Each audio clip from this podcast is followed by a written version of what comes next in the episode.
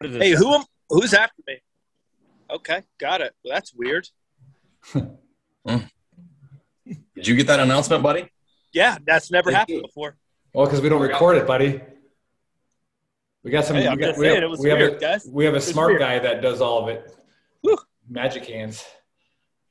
But he had he had to go out of town unexpectedly last night. Douchebag. Yeah, he had he had a lemon mascarpone that he had to put together that was apparently more urgent than our yeah, show. Chris, our producer, is a Marine that got out, and he's uh, studying to be a baker. A what? A, a baker. Uh, the man the man specializes in desserts. Yeah. Come on, man. Yeah. A baker? A baker. Like, yeah. Yeah, and like so, hangs out with a candlestick maker.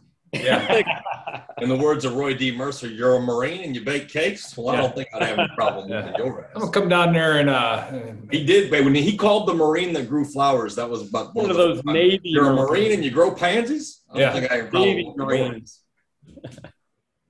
All right. I think we're ready to go. Dave, it'll be on you. Yeah, we're good, brother. Should I record two? I just requested two just in case, Nick. Uh, Are we good? Yeah, go ahead. I mean, we should be good, but go ahead. All right. It's saying uh, waiting for you have to uh, give me permission to record. What the fuck? Nah, we'll just run it. You just run it? Yeah. All right.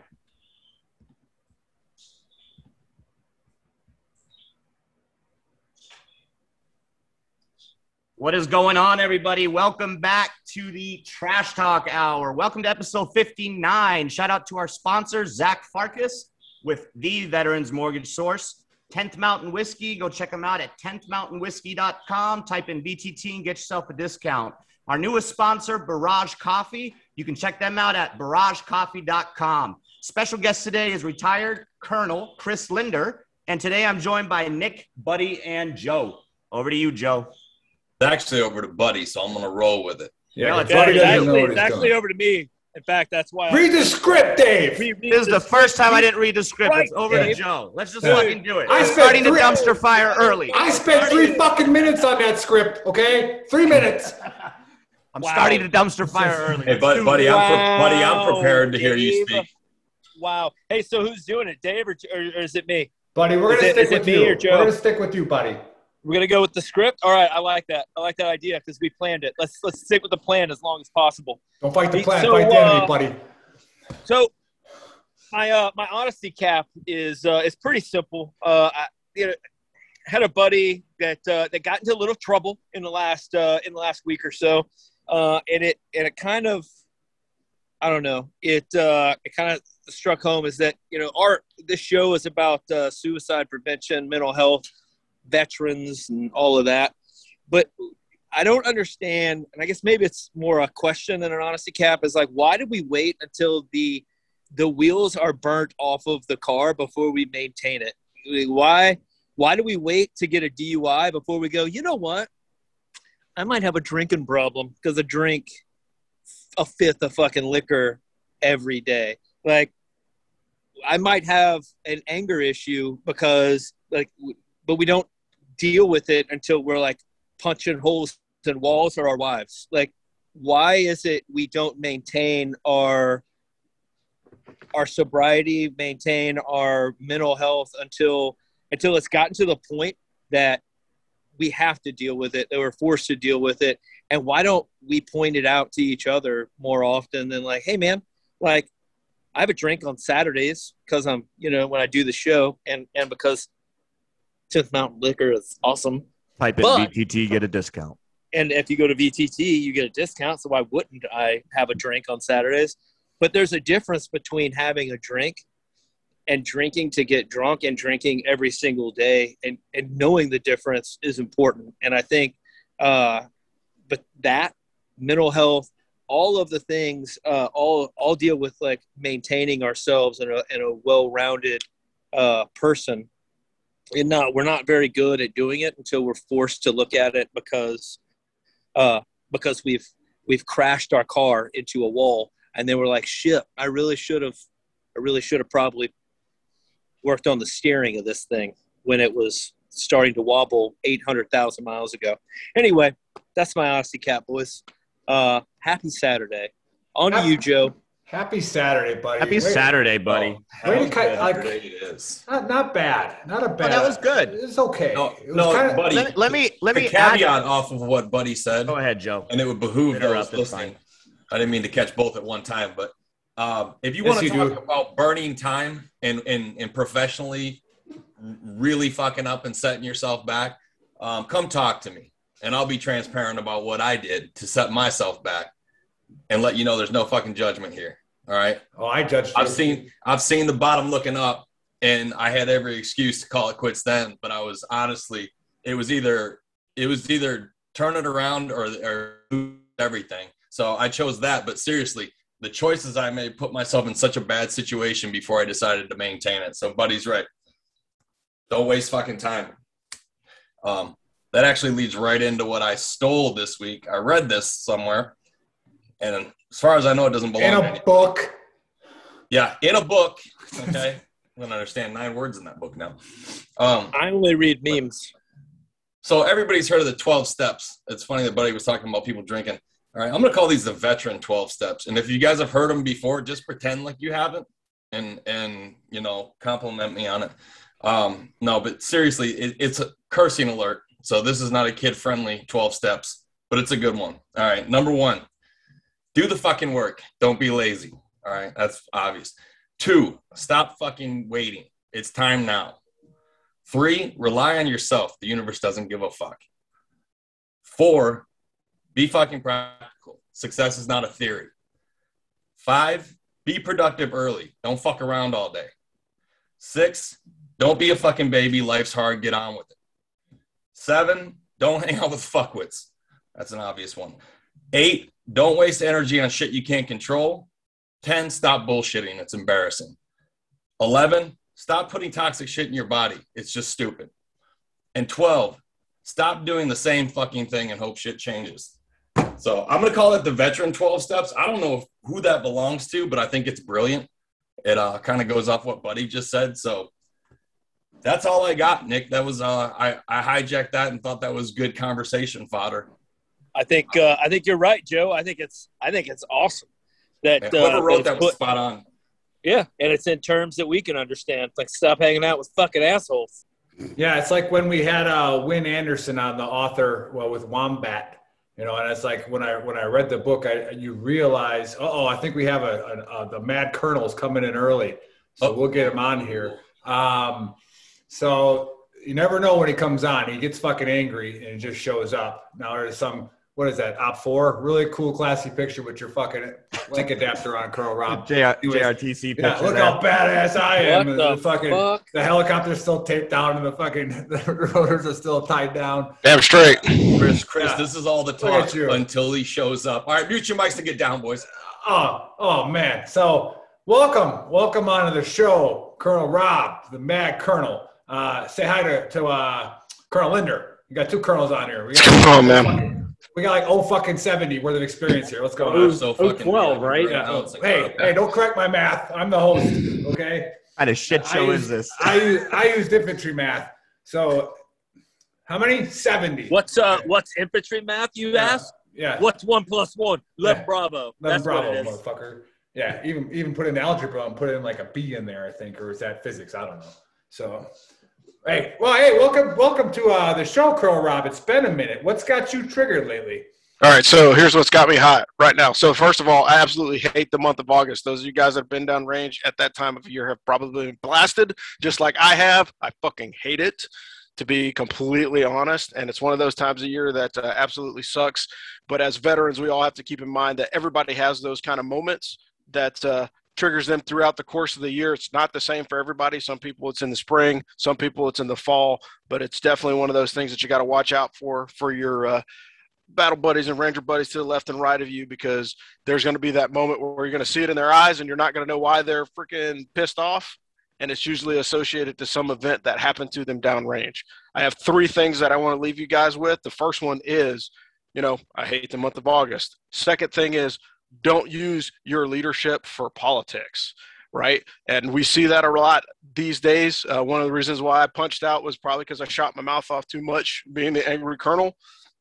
And there was probably some angry colonels and generals that did not like that. So I didn't uh, achieve the epitome, as some would say, of a military career. I hit the pinnacle of a mediocre career uh, at twenty-three. But what I would tell you is there's a lot of leadership right now that is leveraging their position to play politics. And it doesn't matter what side of the line you're on, you're endangering your soldiers' lives and their livelihoods when you think about your political future rather than thinking about how uh, the outcome is going to impact your organization. And then the other part of it is, is don't use politics for leadership. And that's the third point. And the third point is, if you guys have been watching the news and those of you guys that have been deployed, understand that uh, Extortion seventeen was yesterday, kind of honoring that uh, incident. But I think loosely based into uh, some political addicts of uh, the two thousand uh, election time, the two thousand twelve election, right? We put this information out there that SEAL Team six uh, smoked U B L. And then the follow-up was, oh, the Taliban put a freaking bounty on their heads because they knew that SEAL Team six was involved in everything that went down with U B L, and then Extortion seventeen happened. Whether you're a conspiracy theorist or not, it was one of the most catastrophic events in SOCOM history, but it was directly linked to a leader opening up the books and declassifying an operation that should still be classified to this day, right? For a secret, it's ten years. For top secret, it's twenty-five years or longer. And I can guarantee you the methods, techniques, and uh, procedures that were utilized to find Osama bin Laden, although they showed up in Zero Dark Thirty, the true story is still very deeply classified. And because some leaders wanted to make some political bones, they released that information. So again, I hate the month of August. Do not use politics for leadership, and don't leave your leadership for politics. And I got to go, gents, and Rangers. Damn. Rob always bringing all the goals. Way. Way oh, to go, oh. Rob. Thank you. Comes Thank in you. With a thunder. Bravo. Bravo. So, but yeah, those of you who uh, I don't even know how to unpack all of that. Yeah. Well, I'll do, Where I'll, do we start? Where do yeah. we start? Yeah. yeah. It, it's uh, I always explain this to the you know the enlisted folk, us swine, you know, because I decided to go to college. So I, I'm like. way ahead of like buddy as far as like reading. Uh, so when when it comes to that kind of stuff, the, the Joe is always complaining, and I'm like, look, if you want to make it to the rank of general, right, you can get there on merit, on your education, on your skills. You gotta, it's throughout history of any army, you gotta know some people, right? You gotta have connections. I mean, I always I always used to bring it up with like General Patton, where he had to marry into money so that eventually, you know, he started getting some, you know, some stature, because back in that day, they'd demote you, but keep you in the army unless you were somebody, right? So eventually he got to the stature with money, and he was able to, you know, stay promoted higher. Uh, but, you know, there's the boss for these generals is the president, you know, and when you say no to the president, your resignation usually comes in right after it.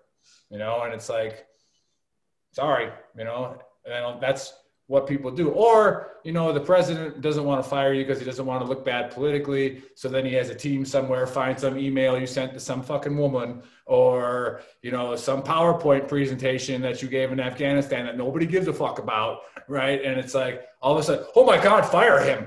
You know, it's like, oh, so we're going to fire one of the greatest minds of our ground force teams and overall, you know, strategic level operations because of a fucking tweet, you know, or because of an email, you know. And again, oh, well, go back, you know, MacArthur, they let him get up on Congress and scream, and then poof, he was gone. All right. It's like, they just, they throw you away.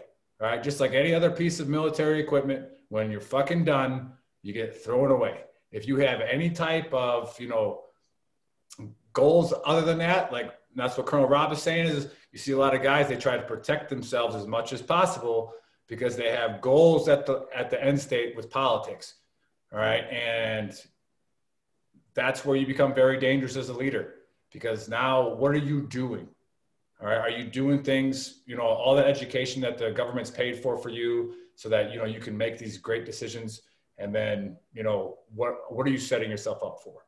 So you got to be careful with those guys. There's snakes everywhere, and uh, it just happens. But at least for the most think, part, go ahead, buddy. I think it's interesting, Nick, that we're talking about it as if it's an officer problem, when more and more it's an N C O problem also. Yeah, like absolutely. We're supposed to be the advisor to the officer, and the and the, the kind of the the people subject matter expert and the training subject matter expert, but we spend more and more time with our head up their ass at a, at a meeting. So that, like, when's the last time an officer made a decision at a meeting?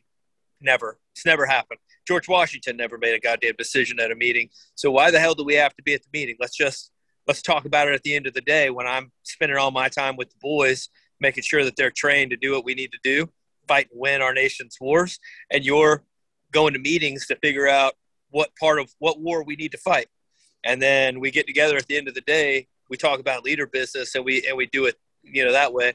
But we spend all of our time as N C Os trying to be politicians. Now that's why, I mean, to be honest, now that I'm on the, uh, the twilight zone, getting out part, you know, Sergeant Major is probably the most worthless rank in the Army, because all they do is, they, I mean, they don't do anything anymore. Used to, like, I remember Sergeant Majors walking around, you know, and, and the, you know, we, hey, the Sergeant Major's going to be around, so make sure your privates know what they're doing. Make sure your team leaders know what they're doing, because the Sergeant Major's going to talk to them. He's going to find out how their family life is going. He's going to find out if they're trained ap- accordingly. Now they're they're busy, you know, oh, I got to go to a meeting with the colonel. Got to go to a meeting with this guy. Got to go to a meeting with this guy. Why? So that you know what they're talking about? How about you guys just talk and you'll figure out what they're talking about? You don't have to be there. Yeah, you need you to be out with the boys. Yeah, they bring it down to like even like the first sergeant level, and I would just I would roll my eyes to get kicked out of meetings, you know, on purpose.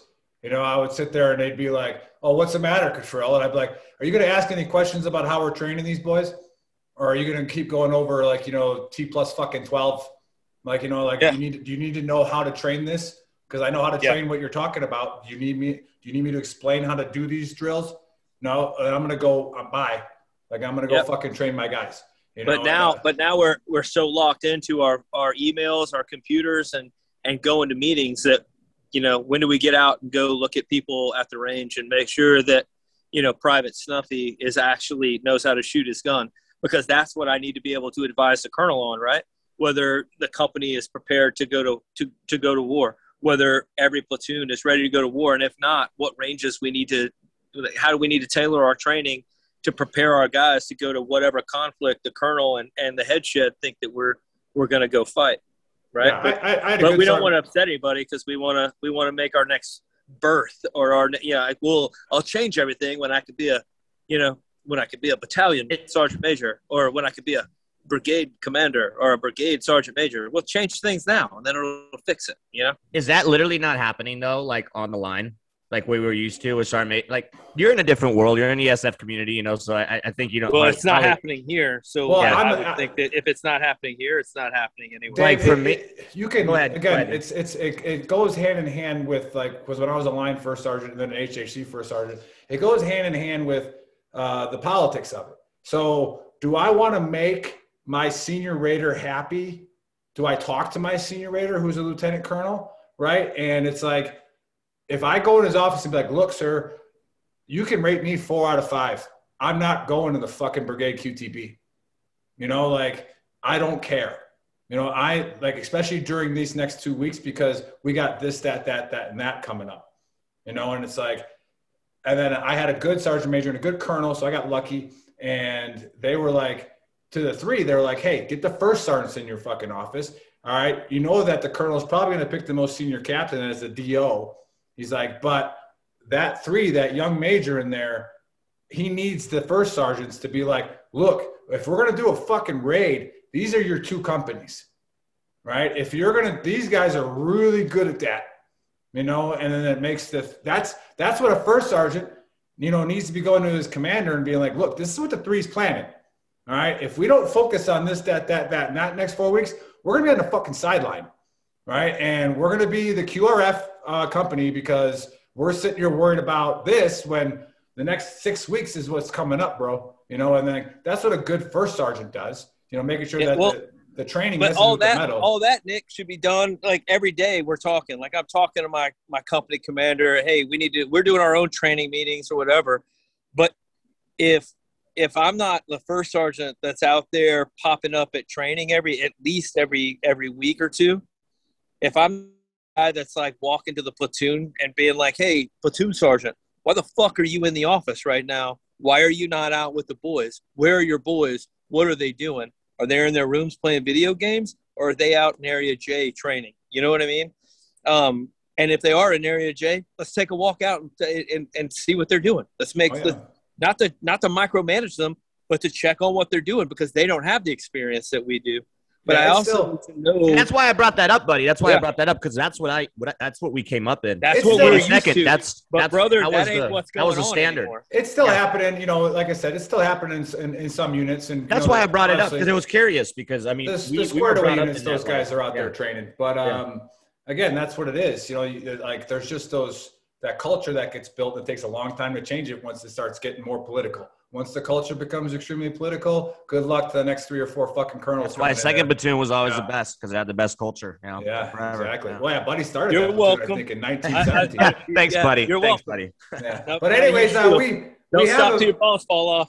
We got, you know, that's the dumpster fire. We get a little sidetracked once in a while, but uh, Colonel Rob got it spun up, so it's a good conversation I always have. Uh, but with us today, all right, is Chris Linder. Now, we make fun of you in the song, Chris, so I'll have to wait for you to, to listen to it. Our, our our our singer was under the weather for the last couple of weeks, so but he's finally back and he's singing. And uh, I kind of put it in the script a little bit. I know that Dave didn't read it, but, you know, he was a, you were a nurse, and you yeah. made it to colonel. Yep. That's, that's, that's amazing. Me, yeah. It's yeah, like, I told you I like I like air conditioning and women. So yeah, there's there there no nobody is judging that decision. Uh, yeah, like it's just you know we always it's always funny when you you go into a hospital and there's like a, a higher ranking person and you're like, is this guy like really a colonel, or is he uh, is he like a doctor? so, it's confusing as hell. Yeah, it's like, so he's like really nice and acting yeah, really, really cool. nice and uh, like. But anyway, so when I met Chris, uh, I met Chris in El Paso, and uh, we we swing the sticks together, play a little golf here and there, and uh, he invited me over to his house one time for a Kentucky Derby party, which I won the winning horse, by the way. But um, uh, he had all of this bourbon, and I was like, this is fucking phenomenal, and then he was like, oh, by the way, I I also happen to rate bourbons for a magazine in El Paso. And I was like, no shit. So I figured, all right, those of you that are watching uh, now, because it's recorded, obviously, is we all think that we got to buy, like for a special occasion, I got to get this guy this bottle of uh, Glenlivet twenty-five here, you know, or I got to get this guy this, that, or that, because that's that's what the store says. It's on the top shelf, right? So maybe us, us guys that can only spend about fifty, forty, fifty bucks a bottle on a good bottle of bourbon or whiskey uh, can get some help today, because that's what Chris is an expert at is, is, hey, this only costs thirty, but it tastes like this. All right. And he's going to help explain that. So welcome to the Trash Talk Hour, Chris. And uh, thank you for your service. So talk a little bit about your service and then uh, how you got into the, the bourbon education business. Yeah, I cannot wait to hear this. Yeah, thanks. Uh, so first of all, thank you for having me on the show. I love the show. Uh, listen, listen to every episode. I love it. It's, uh, it, it's definitely a value for our soldiers who are uh, struggling and getting out of the military and making that transition and trying to figure out, you know, who they are outside of the military. Um, you know, I, I, I'll start out with the fact that just like all of you and most other people who've served in the military for, you know, as long as I did, twenty-eight years, you know, your, your identity kind of gets wrapped up in, in, in what your job is, what your rank is, all those kinds of things in the military. And and in in reality, the military doesn't give a fuck about you. in the in the long run, you're gonna leave, and it will function without you. And and that's the first thing that that people need to realize. And and when it comes to you know your mental health, um, you know the, the the military will will talk a good talk, um, but the walk isn't there. It really isn't. Um, you know, the stigmas and things like that are, are still there, despite the facts that they will say that they aren't, or they're trying to get rid of them. Um, you know, I worked at H R C, uh, and doing assignments and things like that. And I, I will tell you, the first time that I heard uh, that we were screening people, uh, people's mental health records before we were going to assign them to specific units, I thought, you know, what's going on here? You know, we're we're telling people to go get help if they need it, and and then at the same time we're eliminating them from specific assignments because they've gone and sought help. And it's not right. It, it really isn't. And, you know, even as a colonel, or, you know, we're all human, we're all human beings. We're all uh, susceptible to the same issues and same stressors and things like that.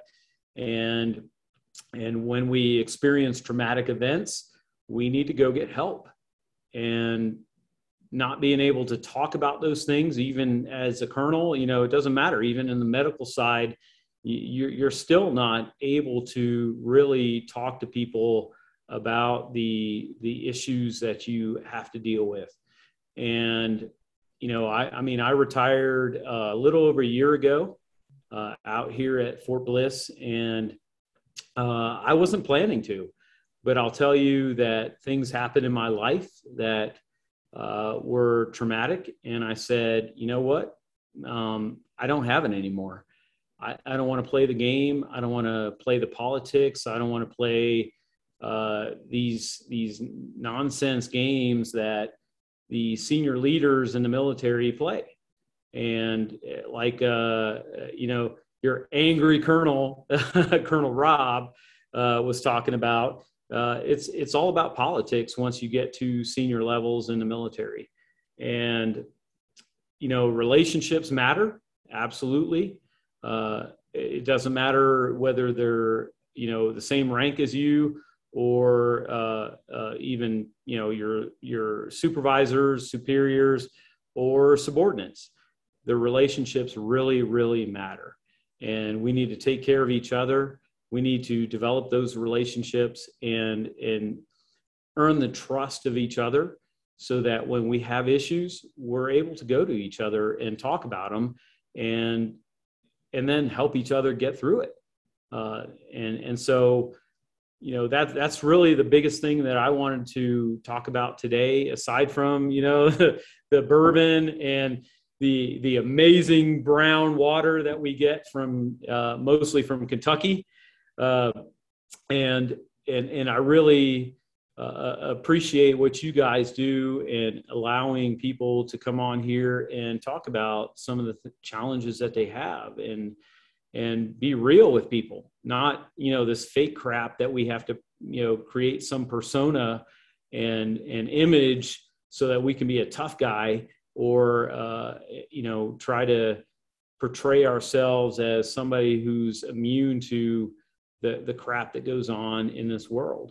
Um, so I, again, I appreciate you guys.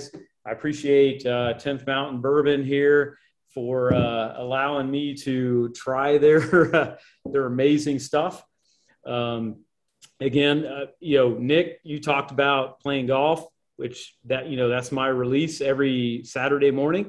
You know, whether I suck or whether I'm playing really well, it doesn't matter, because I'm hanging out with other guys and uh, drinking and just just kind of having fun, man. That's really what life is about. Uh, don't take it too seriously and just have fun. Um, hey, little known fact, by the way, speaking of uh, uh, an environment where it's okay, okay to be yourself and not have a facade, Joe cries every four shows. Every four show, Joe cries. Openly, yeah. It's not a huge deal. Yeah, the glasses, the glasses will go on in a little bit. Yeah, yeah, yeah, yeah. That's I'll, what I'll he puts. Well, he's always yeah. got sunglasses on, which is weird, because now I feel like I'm wearing sunglasses. He's not. I don't even know who you are anymore, Joe. I honestly, um, I was about to ask you what the fuck's up with you, because you're actually in front of a structure and I, not traveling for once. So I am, I, are you? I'm are you? In, are you in prison? I'm stunned that you're no, not mobile. Are you squatting uh, at someone's new, house that's on vacation again, or what? What is that? This is my new house, guys. I live downtown. Hold on. Brag, man. Also, uh, usually, he was in a tent last weekend in the river. While yeah, we were while we were true. shooting, he was in the is, river. So you know, this is actually uh, people, they don't know that I'm here. I actually climbed up this balcony. They have no I knew clue. It. I knew it. I got their codes. They're fucking stupid. People don't He's protect their codes. He's using these special operations. They should protect their passwords for all the wrong reasons. Ace, Ace, I do have a question though. Um, what's the difference between bourbon and whiskey? Because uh, I have this argument all the time. Good question. Uh, so uh, bourbon was, number one, created in the United States. So it's not uh, something that was created over. You have in, to stop now and say America. I think yeah, that America is a law. Yeah. America. Anyway. Uh, America. So, so I'll tell you that, you know, Scotch whiskey was created well before uh, bourbon. And um, Scotch whiskey is is mostly uh, you, you've got you've got uh, malted barley, you've got rye, you've got uh, the uh, single malts and things like that, which you know those are those are aged in used barrels. So typically, um, uh, American oak barrels are sent after they've been. After they've aged bourbon in them, they'll send them over to Scotland, Ireland, whatever, to age uh, their particular distillate. Okay, hold on, hold on. Not to, not to, not to jump in again. Yeah. But so you're saying Scotch is our sloppy seconds? That's what you're telling me right uh, now. Is that it's seconds? Absolutely. It's not as good. You know, you know, anything created in, in Great Britain is sloppy seconds. You you already know that. Yeah, look I mean, how they eat their eggs. Facts. Yeah, just facts. Yeah, yeah, yeah. What's that, the that's uh, bourbon fact. Du jour? Exactly. So they they good. use they use our our seconds uh, uh, on our barrels, uh, American oak barrels, by the way, uh, which have aged bourbon first. So the uh, the first thing is. Normally, uh, way back when, bourbon used to be only uh, made in Kentucky. It had to be limestone water. So, you know, the, the law was, there was actual legislation that said, you know, it had to be uh, water, corn, and rye and malted barley. That was it. You could only have those four grains. And then they later added uh, wheat to that. So five different grains, that's it. Period, five different ingredients, and and that was it. So you could uh, create a bourbon, and it had to be one of those. And so we we had in Kentucky, you know, it's it's unique because of its limestone water. Uh, we have a lot of limestone there, a lot of wa- you know, water's flowing through that stuff, and it creates a special flavor in the water.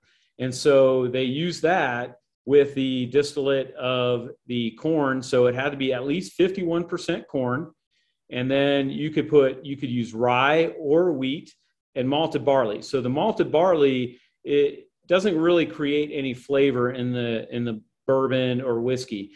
It just, all it does is, is, is a function to, uh, to, to create the alcohol content. So it changes the the uh, the sugars into alcohol from the the grains, and so uh, a rye whiskey is typically going to be more spicy, uh, and a wheat whiskey is going to be a little sweeter because wheat is sweeter. Rye creates the, that spice uh, flavor, and so we've got something here today, a tenth Mountain Whiskey right here. Uh, it, it's actually produced in Colorado. So, you know, some great water, obviously, in Colorado from the mountains, Rocky Mountains. Um, so this one here is aged one year. So normally uh, your bourbons are going to age at least two to two and a half years, at least. So they typically are going to put the age on the bottle. Um, this one's aged one year. So you, you'll see the color is a little bit lighter. I'll show you something like a, a Buffalo Trace. So the Buffalo Trace is a little darker because it's aged a little longer in the barrel. So it's going to be darker. It's pretty simple. You come any closer with those and buddy will headbutt the screen. Yeah, Buffalo Trace. Look at this. This is a one point seven five liter bottle. Dude, I'm salivating like I just took, took a bite out of a ribeye. Am I the only one? Like seriously. You are yeah. not. enjoying yeah. this? So uh, the the biggest thing about the bourbons is that, uh, you know, I mean, these are unique to the United States. Uh, we had the uh, Whiskey Rebellion in the seventeen hundreds in in Pennsylvania. And, you know, that was all about taxes. It's always about taxes, man, right? Taxes on liquor. Follow the money. That's always what it's about. Follow the money. Exactly. I was about so, to say that because it's whiskey and because it's Kentucky, people died over this legislation. Oh, right? Hell yeah. Hell there was yeah. bloodshed. Absolutely. There, there was around, a lot of people who died over yeah. over whiskey. Like you deployed know, machine uh, guns in the mountains. Prohibition, you know, you got all that stuff. Uh, you hear of bottled and bond whiskeys. Yeah. Those are always going to be one hundred proof. Like we will uh, end you over booze. Exactly. Attitude. That's how you got yeah. to walk in Kentucky. Not a huge deal, but that's a, also a currency for fuck around and find out. Yeah. Yeah. Fuck around, and find, so, fuck so, around and find out whiskey. So I got into I got into bourbon when I was in Kentucky, stationed at Fort Knox. Um, I met my wife there, and I was like, you know, hey, whiskey is is synonymous with with Kentucky, and I wanted to learn more about it. And I started getting into it back in about two thousand ten, two thousand eleven. I started out with like Maker's Mark, uh, um, Woodford Reserve. You go to the distilleries, you start to see how they make the stuff. You start to see uh, how unique it really is, and, and what a special uh, spirit it really is for the United States. And and so I started getting into it. And then I started figuring out, hey, there's a lot of these damn bourbons that are really hard to come by. And so I would start going to different liquor stores everywhere I would travel. So I was at U SAREC um, doing recruiting. I'm right? in U SAREC right now. Yeah. Ah, there you go, baby. ten years so, now. Hey, yeah. guess what? They'll recruit your son. Be careful. Gross. Yeah. So I was at I was at U SAREC at Fort Knox. I was battalion commander. And I would travel to the nine states that I had uh, for my recruiting stations. And I would start to go to liquor stores just to kind of see what could I find? You know, what kind of new stuff could I find that I couldn't get in Kentucky? And Sir, sir honesty yeah. cap fully on. Were you going to liquor stores because you were trying to find liquor from Kentucky, or were because you were in U SAREC and that's why you had to go to liquor stores? Were you self-medicating? Actually, actually, it was probably both because, uh, I, okay, I'll be completely honest. The, the U SAREC C G that we had was all about like, you couldn't work more than eight hours. Uh, so all my recruiters, if they wanted to work more than eight hours in a day, they had to get approval from their company commander or first sergeant. And then, of course, always the first sergeants and and the commanders uh, of the companies would always come to me as the battalion commander to try and get approval because they didn't want to take responsibility if one of their soldiers, you know, was stressed out too much because they were working on a weekend or something like that. So you had to have, you know, the schedule way out ahead, eight weeks ahead, so you could provide predictability for the families and all that kind of stuff. And so that C G uh, was was more about, you know, trying to eliminate some of the the past issues that we had with recruiters out there working, you know, eighty hours a week and and not seeing their families and being really stressed by trying to make mission. And so Uh, we didn't do that, and and we were more about trying to build the relationships and be able to uh, replicate ourselves to try and do the recruiting for us, right? I mean, you you you treat somebody well, and you get them in the Army, and then you use them to recruit their friends. If you take care of them, they're going to fucking take care of you. That that's really the bottom line. Are you Are you trying to make a statement right now and say huh. that people are more important than than anything else, and relationships oh, man, build a strong military? Soldier first. Stop that. First, leadership, always, right? Soldier first. If you if you take care of that, your mission will take care of itself. Absolutely. I've always learned that. Absolutely. I've been at U SAREC for a while now. I'm a first sergeant out in Phoenix. Um, but uh, Which, yeah, Phoenix. By the way, the Phoenix Battalion is notorious. I'll cite Recruiter Times. all right, oh, for yeah. driving that their soldiers man. into the grave. And we all know Recruiter Times is like pretty much the gospel. So yeah, Dave's responsible for like twelve deaths in the Phoenix Battalion. According to I've seen I've seen some really horrible leadership. In Phoenix, Phoenix, I've seen some very market. good leadership as well. It is it is a tough market. Yeah, but it's always about it's taking care of the soldiers, point and blank. Like absolutely, you, you, absolutely. You know, you, you can't. People, I have a found respect, and these guys are gonna laugh because you know Nick was infantry, continued infantry. I was infantry with Nick and Joe. We deployed in Buddy yeah, Special Forces, but like, but the mission never stops. You know, I used to joke and laugh about recruiting and how, you know, whatever, recruiters are fat and lazy, but the mission never fucking stops. Like you deploy, you come back, or you go to the field, then you then you chill out for like three, four weeks. You do whatever. Recruiting, yeah. you're zero to hero or hero to zero from one day to the next, yeah. and it doesn't fucking stop. It's that constant. Are you uh, are you ready yeah. for me to tie this all back into bourbon, guys? Yeah, yeah. tie back. No, no, you can talk hey, about how hey, badass you are, like, but uh, I can tell you the medical no, shit is the exact same issue. Way. The sure. issue with all of that is that uh, building a, a mission upon people and relationships takes time to develop. Of course. A lot like a good bourbon.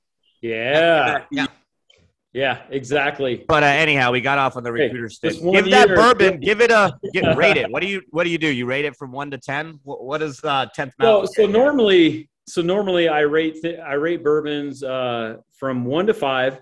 And I do it based on the uh, the nose. So, you know, I sniff it, smell it. Is it is it high quality? You gotta stick the pinky out when you're doing it. You got, everything yeah, always has yeah, to pass gotta, the sniff test. You gotta have the pinky. You know, everything. Yeah, absolutely. You got to bring the pinky out, smell it. Uh, you, you you start to take in some of those smells that you're gonna have. Uh, and then when you taste it, you're going to try and pick up the same uh, same smells that you're going to get when you taste. So um, one of the things that I do, uh, I try to write, you know, everything that I smell when I sniff it. So this one, corn. I, I you For know, those of you that just tuned in or just listening, we're talking about bourbon, okay? Exactly. Yeah, not throw that out there. God, I am way else, too immature right? to have this conversation. I'm not talking about smelling so, pinkies for, the, for so you. The corn, it smells really sweet. So so anything that's got a high level of corn, this one has over seventy percent corn. So so that's going to be sweet. You know, if you go and uh, and grill a corn on the cob, you know, it's it's really sweet. Um, Nick, so you owe me fifty bucks. You said it was sixty percent corn. What's that? Nick owes me fifty bucks because he said it was sixty percent corn. Oh, no, it's over seventy percent. I tasted it. I know over seventy percent. This one's over seventy percent corn. Um, and then, you know, you start to pick up some of those smells. And then I'll take it, take a little sip, kind of chew it, and then try to pick up where it gives me flavors on my tongue. So a lot of times, you know, some of the burn or the sweetness will, will appear on different parts of your tongue. And when I take this, you know, it's really sweet. Uh, it doesn't have a real long finish. So I'll rate the the palate, you know, how does it taste? And then the finish. How long, how long is the finish? Does it go really burn down my, my throat all the way down to my chest? Or is it just something that just kind of sits in my mouth? Is it, uh, is it kind of an oily flavor, uh, oily feel to it? Or uh, do I get, you know, what kind of flavors do I pick up out of it? What kind of complexity is it? Is it complex with like chocolates and tobacco and leather and, and things like that? Or do, is it just kind of flat? Um, and so I'll rate them one to five, and then I would based off of the price. So, you know, this one's like fifty something bucks. Uh, and I look at, okay, what else can I get for about the same price? Is it better or is it worse? Um, a lot of good bourbons you can get for under fifty bucks. Um, there's, you know, my overall favorite bourbon under fifty bucks, uh, costs typically about eighteen bucks, and it's called Early Times Bottled and Bond. And it's, ah, yeah, yeah. It's it's a freaking bourbon that you can pretty much find anywhere. You know, it's not Buffalo Trace. Buffalo Trace is a cheap bourbon. Uh, you know, it's typically like thirty bucks for a bottle of, of Buffalo Trace. Um, but honestly, I, for the money, uh, Early Times is far better than Buffalo Trace. Far better. Um, There's stuff like Heaven Hill. Uh, you can find this stuff pretty much anywhere, not maybe this bottle, but you can find some of the other bottles. Um, it's, it's a cheap bourbon that you can find. Uh, Old Tub is another good bourbon that you can find. It's probably about twenty bucks. Uh, Elijah Craig. I might buy that just to say I'm drinking Old Tub. Oh, yeah, exactly. And have a serious face. Yep. Elijah Craig right here. This is ninety-four proof. You can find this pretty much anywhere. This is a good bourbon. Do the same sure. people What's that make Angels and Indy make uh, Elijah Craig? Because that bottle looks super familiar. No, they they actually don't. Uh, they're not from the same distillery. Uh, Elijah Craig comes from the same distillery as Heaven Hill. These are from the same distillery. Uh, Heaven Hill Distillery in uh, Bardstown, Kentucky. And so um, if you ever go to Kentucky, you definitely have to visit the uh, the distilleries. My overall favorite distillery there is Willett. It's like an old mom and pop distillery. Uh, they'll take you through. They'll show you the big vats that they uh, they uh, uh, create the bourbon, the, the mash uh, with yeast. So you'll see, uh, you know, see it aging in these big, huge vats before it goes into the distilling process.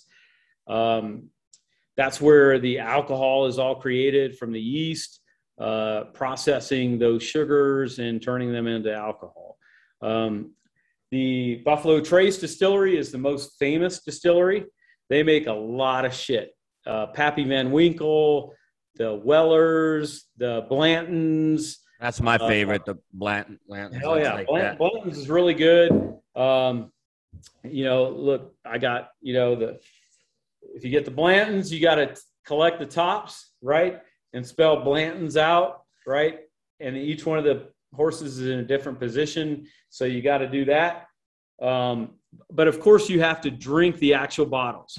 Don't buy the freaking bottle toppers. Don't be one of those dickheads who goes and – and buys the bottle tops. Posers. Uh, online, exactly. That should be, gotta, that should be a felony. You gotta Dave, Dave has Dave has five of those uh, barrel things that he bought all the tops for. Just uh, just throw that out there.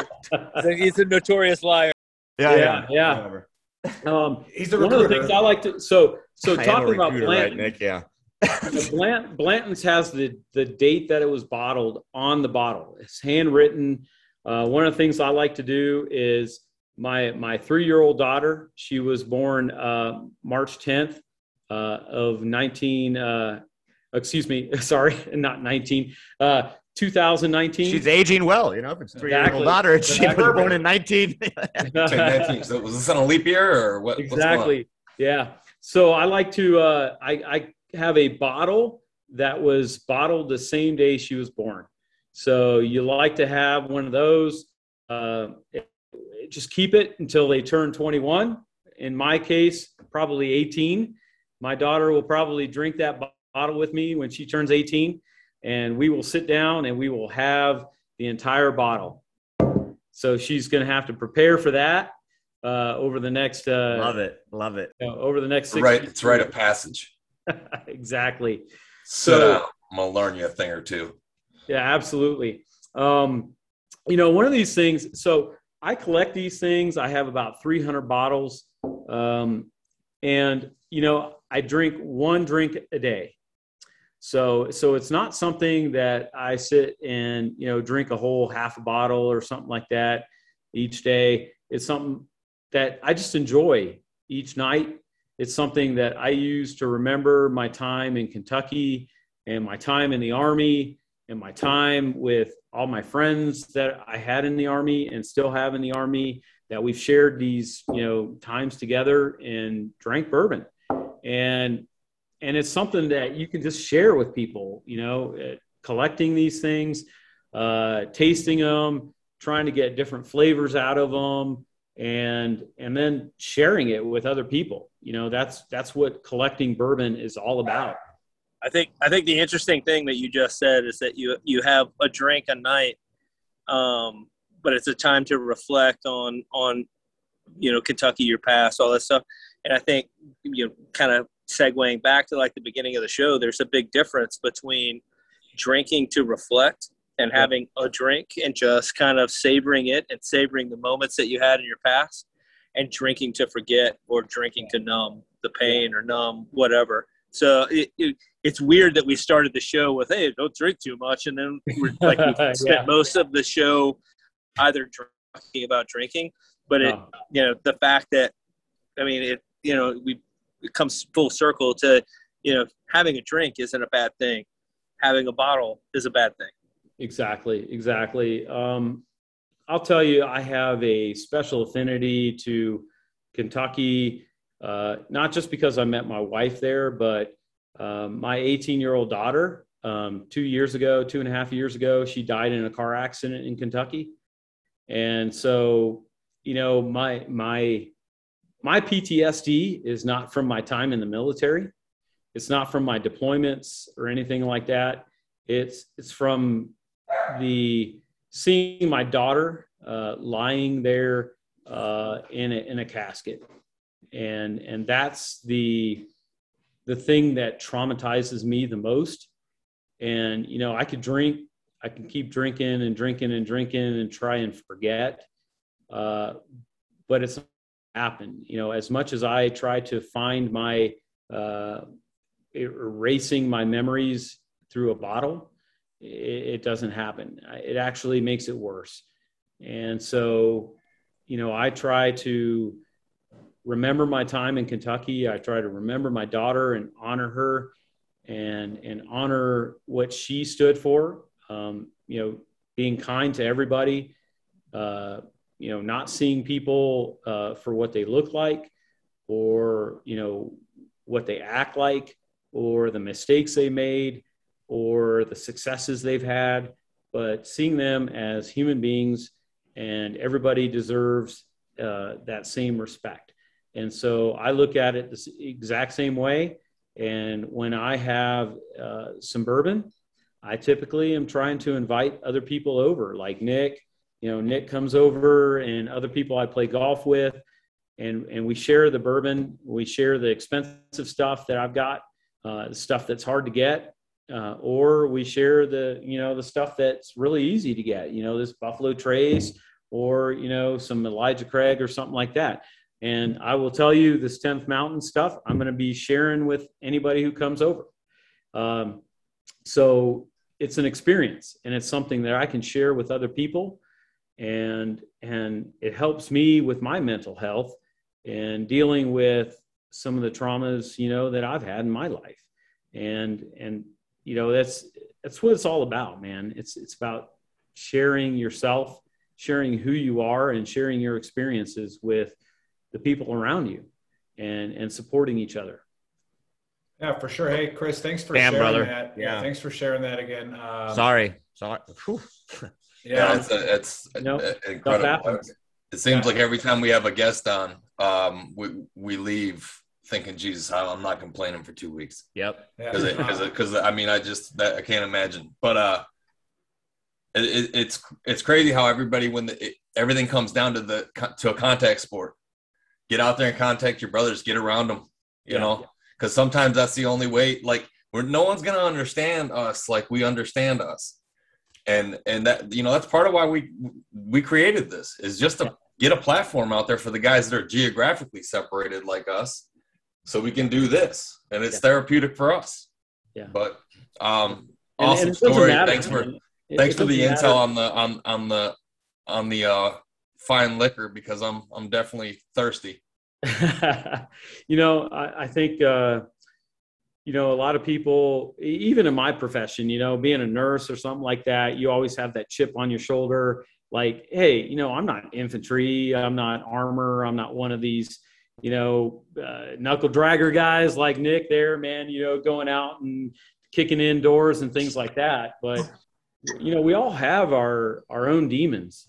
Um, if you're medical, you've probably seen a lot of stuff uh, with soldiers who've been blown up uh, and, and having to try and fix them up, get them back home to their families. And, and that's a traumatic experience itself.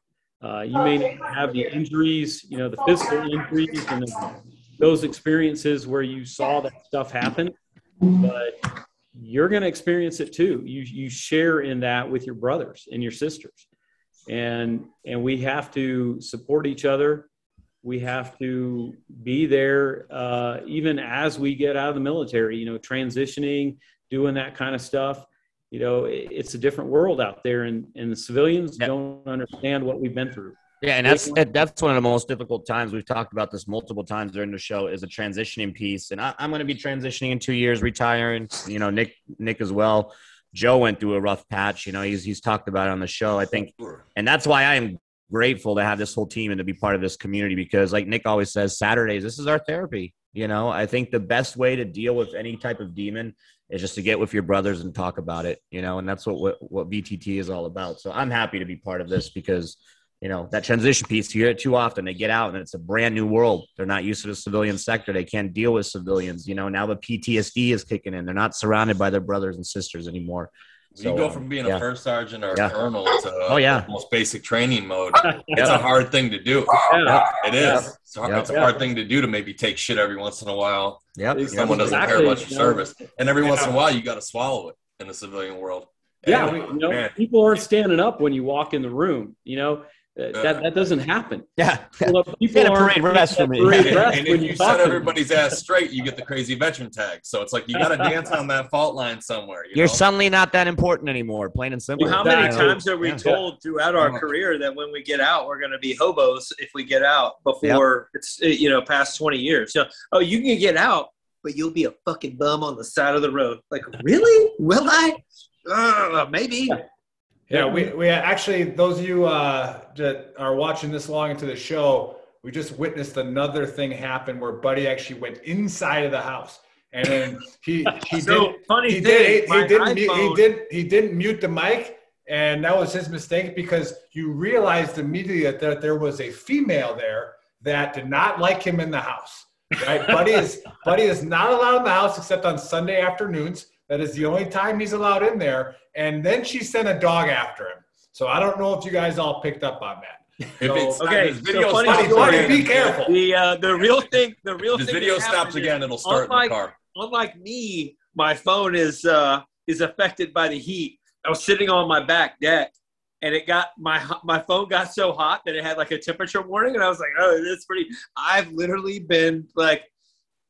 I may have had more than one drink of uh, bourbon. I'm sorry. That's good, buddy. That's good. Right. Right. That's good. It is. It's it's, but the heat did not bother Saturday. me. It did bother me. As long as it was tenth Mountain bourbon, right? Yeah. It was cordial. Not a huge deal. Cordial by tenth Mountain. It's delicious. It tastes like uh, peach. Yeah, they make it for the vanilla girls. Bourbon. Yeah. And it is delightful yeah. all the time.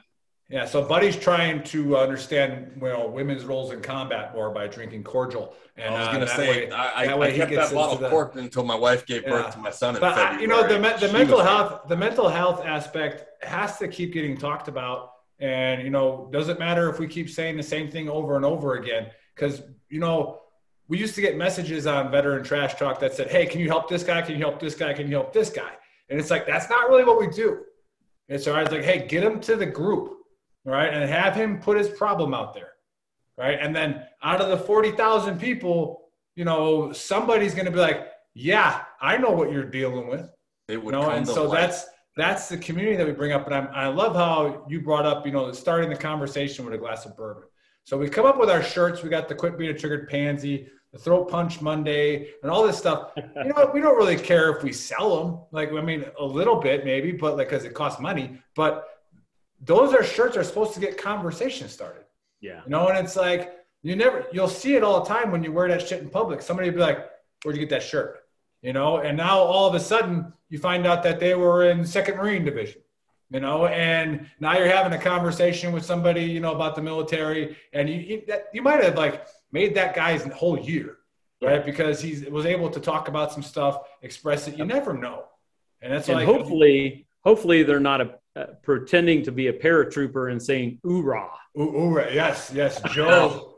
Joe does oh, not yeah, like that. That's, Joe that's doesn't like that. You, Joe. I, I, I swear to God, he hit me with a mental haymaker. I couldn't believe what had come out of. It was like five thirty in the morning, and I'm just like, dude, uh, no. That's wrong. Like, in, in between those times, it felt like an hour. I was like, what the did he just say? And we have a perfect example last week, which. Uh, of how mental health is not taken seriously by the majority of Americans. It's and it's looked at as a weakness. Yep. And we just saw that with one of the greatest athletes in American history. Yep. You know, where let's just say, let's just say she's full of shit. All right. Let's say she's lying. Let's just, for, you know, for the sake of the argument. All right. Are you going to take that chance? Right. But I'm going to guarantee you that somebody who has that much winning in her background, that much training in her background, right? We're talking about Simone Biles, of course. It's, she had a problem mentally. And I saw so many right-wingers on my Facebook threads. Fucking go ridiculous. Fucking nuts about calling her a quitter and all this kind of stuff. And I'm sitting here like, you know what? I'm like, I'm, and a lot of them are military. And I'm like, I'm yep. so glad you got the fuck out before you had a chance to have that opinion about yep. somebody who was looking for help, because you just showed your true fucking colors. One, one hundred percent. You'll never be as good as she is at anything in your life. And we always talk about uh, the, the book of Earl, like, don't be average. Not to real bother you, but my, my daughter made a pretty pretty profound statement about the same things. Like, how are you going to talk about uh, Simone Biles when you can't even do a cartwheel? Like, you right. can't do a cartwheel. She's spot her. on, though. She's yeah. spot on. It's true. Exactly. Yeah, and it's like – and again, fucking they, compete. You these know? people are so average in their head that they've already had that fixed mindset that they have to hate that right there. Like, oh, she quit.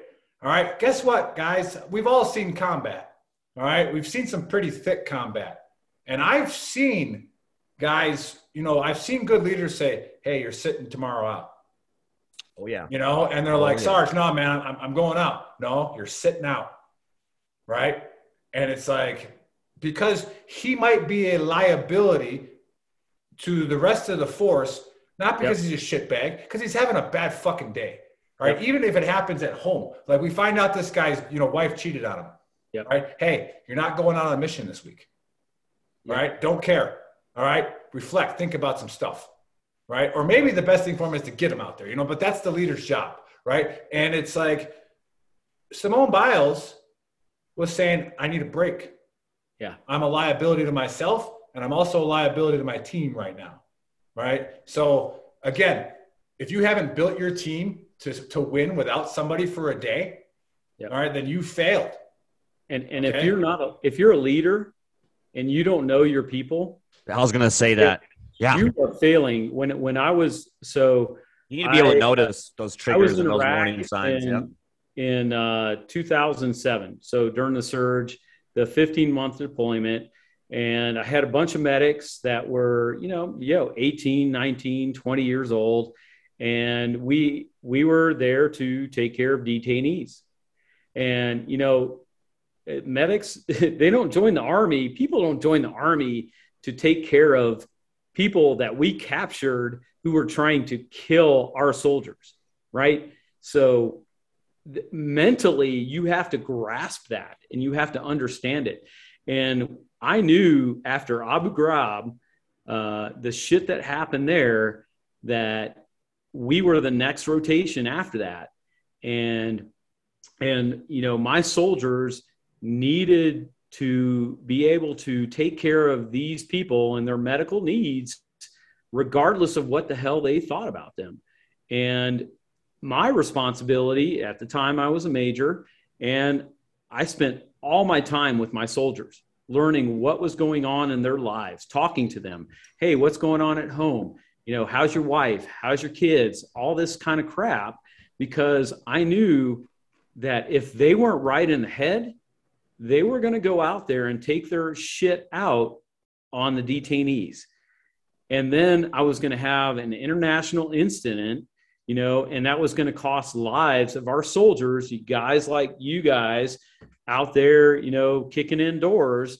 Because and people being pissed off because we were abusing the people that we had detained. And I, you know, I'm proud to say that over fifteen months, not one of my soldiers did anything that was going to jeopardize their integrity and jeopardize the mission that we had in Iraq. And wouldn't it have been sick if you'd was, have had an N C O that could have paid attention to all that for you? I, I will tell you. So my N C O. My N C O I had to relieve, because my N C O was only concerned about doing uh, Soldier of the Month boards and, you know, I feel Yo. like you're making my point from the beginning of the show. Thank you. I appreciate yeah. it. No. Bill, say so, I, I have, uh, I've said a million times that bad captains are made by shitty E sevens uh, because they were they oh, were shitty, they were shitty platoon sergeants when they P L were had lieutenants, a shitty platoon sergeant. Yep. And then shitty yep. lieutenants were made or shitty captains were made by shitty E sevens that didn't it made it so they couldn't trust their N C Os. Then they became captains, then became majors, and they never be, were able to regain that trust. And yeah. instead of having an E eight or an E seven take that trust back, and by proving that they could work it, they allowed officers to do their job for them instead of like being like, you know, yeah, you had a shitty experience, but that's not how the rest of us are. Yeah, absolutely. You know, I mean, as an N C O, you know, I was an N C O. I was an E five before I became an officer. And so I understood, you know, what life was like as an enlisted service member. You know, it, it, it's not something that it, it's very different than it is as an officer. Very, very different. And, you know, I became an officer because I hated doing K P. I really did. That's that's the God's honest truth. I hated doing K P. I was a medic in a engineer battalion, and I fucking hated doing K P and C Q and being in the motor pool and all that shit. I hated it. So I said, you know what? I'm going to become a damn officer, and I'm not going to do that shit anymore. And smart, basically because my leaders didn't take good care of me. And, you know, they didn't make my job feel important. And, and so that's really the job of a leader, is to help soldiers understand their part in the bigger mission. How do you affect the overall mission? And a fucking private can completely undermine a strategic level mission. I mean, a private. That's the way things are nowadays. And, and they don't understand, and they're, they're, you know, eighteen, nineteen years old. They're not expected to understand. Somebody who's mature and experienced is supposed to be guiding them and, and leading them to do the right thing and to understand how they fit in the bigger picture. And, and really, don't they deserve to be heard? Hell yeah. Hell yes. Well, I'm being yeah, they also deserve to be I'm told being sarcastic because everybody feels like they got a fucking voice now. And when you come yep. in as a private, no, the fuck, you don't have a voice. Just shut up. And seriously, like fuck your feelings for nine months. You know what? You, you know who I blame? At the job you're getting paid crew. You know who I blame for all of it? Nick. Nick's down there with all the sergeant majors right now. He can affect change. He won't do it though. Look at oh, him. Oh, He's surrounded by his shit. Oh, I, I have been I have been moved a few offices here and there, so I, I've done my best. Okay. Uh, but you know, now, nowadays the sergeants major, they are they're becoming a lot more like the officers. Yeah, they're they, making them they another really major. Are. Well, we we designed it that way though, yeah. right? Because because it's it's a whole lot harder to lead a group of people that has dissension within the ranks for a purpose, right? Like, so I'm a I, I was an S F team sergeant. We had a chief warrant officer, we had a captain, and then we had me, and it. Our teams worked perfectly. The reason they worked perfectly, though, is because the officer was all we, – we argued all the time. Like, literally get told the team to get the fuck out of the office, and we had arguments. But the reason what we had arguments about, the officer was always arguing for the for the mission. Yeah, I was always arguing for the boys, and Chief was always arguing for the intelligence. Like, and at the end of the day, yep. I had a captain one time that – that said something. It wasn't super profound, but it was profound enough that that that professionals speak plainly so that we all understand what the fuck we're talking about. That doesn't mean that we don't cuss. Doesn't mean that we. It means that we speak in a language that we can all understand. That so we can all be on the same sheet of music. We don't get wrapped around the the axle on proper like proper speak, proper English grammar, the rest of it. Yeah. Um, and and. I think that we have gotten so far away from that in the regular Army that it's it's more about the facade of professionalism than it is the professional. Because, you know, I had another buddy that was in Fallujah. He was in uh, Iraq with uh, with us back in uh, oh seven. Not a huge deal. He wasn't down in Samara. He would have won that real quick. But That being said, you know, his big thing was they want us to be professionals, but we're professional infantrymen. Professional infantrymen should be dirty, grungy, shitty-looking dudes that cuss all the time, drink and smoke, because we're getting paid to murder people for the government. Yeah, like, yeah it's, it's we're, not, cha- we're not working yeah. at a Fortune it's five hundred the cha- company. It's the Chandler area where we had to take pictures of our tattoos below our elbows, and then we had to shave while we were on leave, you know, and it was like, wait a minute. I want guys that drive crotch rockets. I want yeah. guys that get tattoos on Saturday night, right? I'm going to try to coach them into getting the right tattoo in the right location, but it's like, I need a guy willing to kick a fucking door down, not knowing Look, what's if, behind it. All right. If I'm it's at like, USAREC, that, yeah, yeah. If I'm at USAREC, I'm at the I, I, I'm at the uh, the X Games trying to recruit there. I'm not at Bible like yeah. at, at Bible practice on, on Sunday trying to recruit there. I'm looking for dirty bastards, not not nerds who are just yeah. like, oh, my mom told me to do this, so I can't. I want you to break the rules because yeah. you're fighting human nature to kill another human. That's yeah. what I want. Yep. Yeah. But but we want we want we want it both ways. We want professionals who are going to be murderers. And you can't have it that you can't have it both ways. That that's just the way life is, and it's, it's the way that the profession is. And I look at it even from the medical side. We we talked about Uh, you know, readiness, you know, we want to make sure that we have medical readiness. We have our soldiers ready to go deploy and do their job downrange, but then we want them to be productive and somehow match up to civilian hospitals and how many patients they see and how productive they are. And I'm like, you can't have it both ways. You can't. You want soldiers to do what soldiers do, period. Stop trying to make them into something else, because otherwise you're going to end up not getting what you're paying for.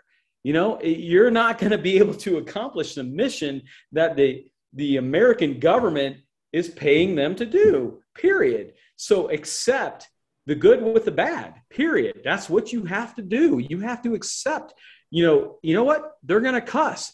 They're going to, you know, catcall at women.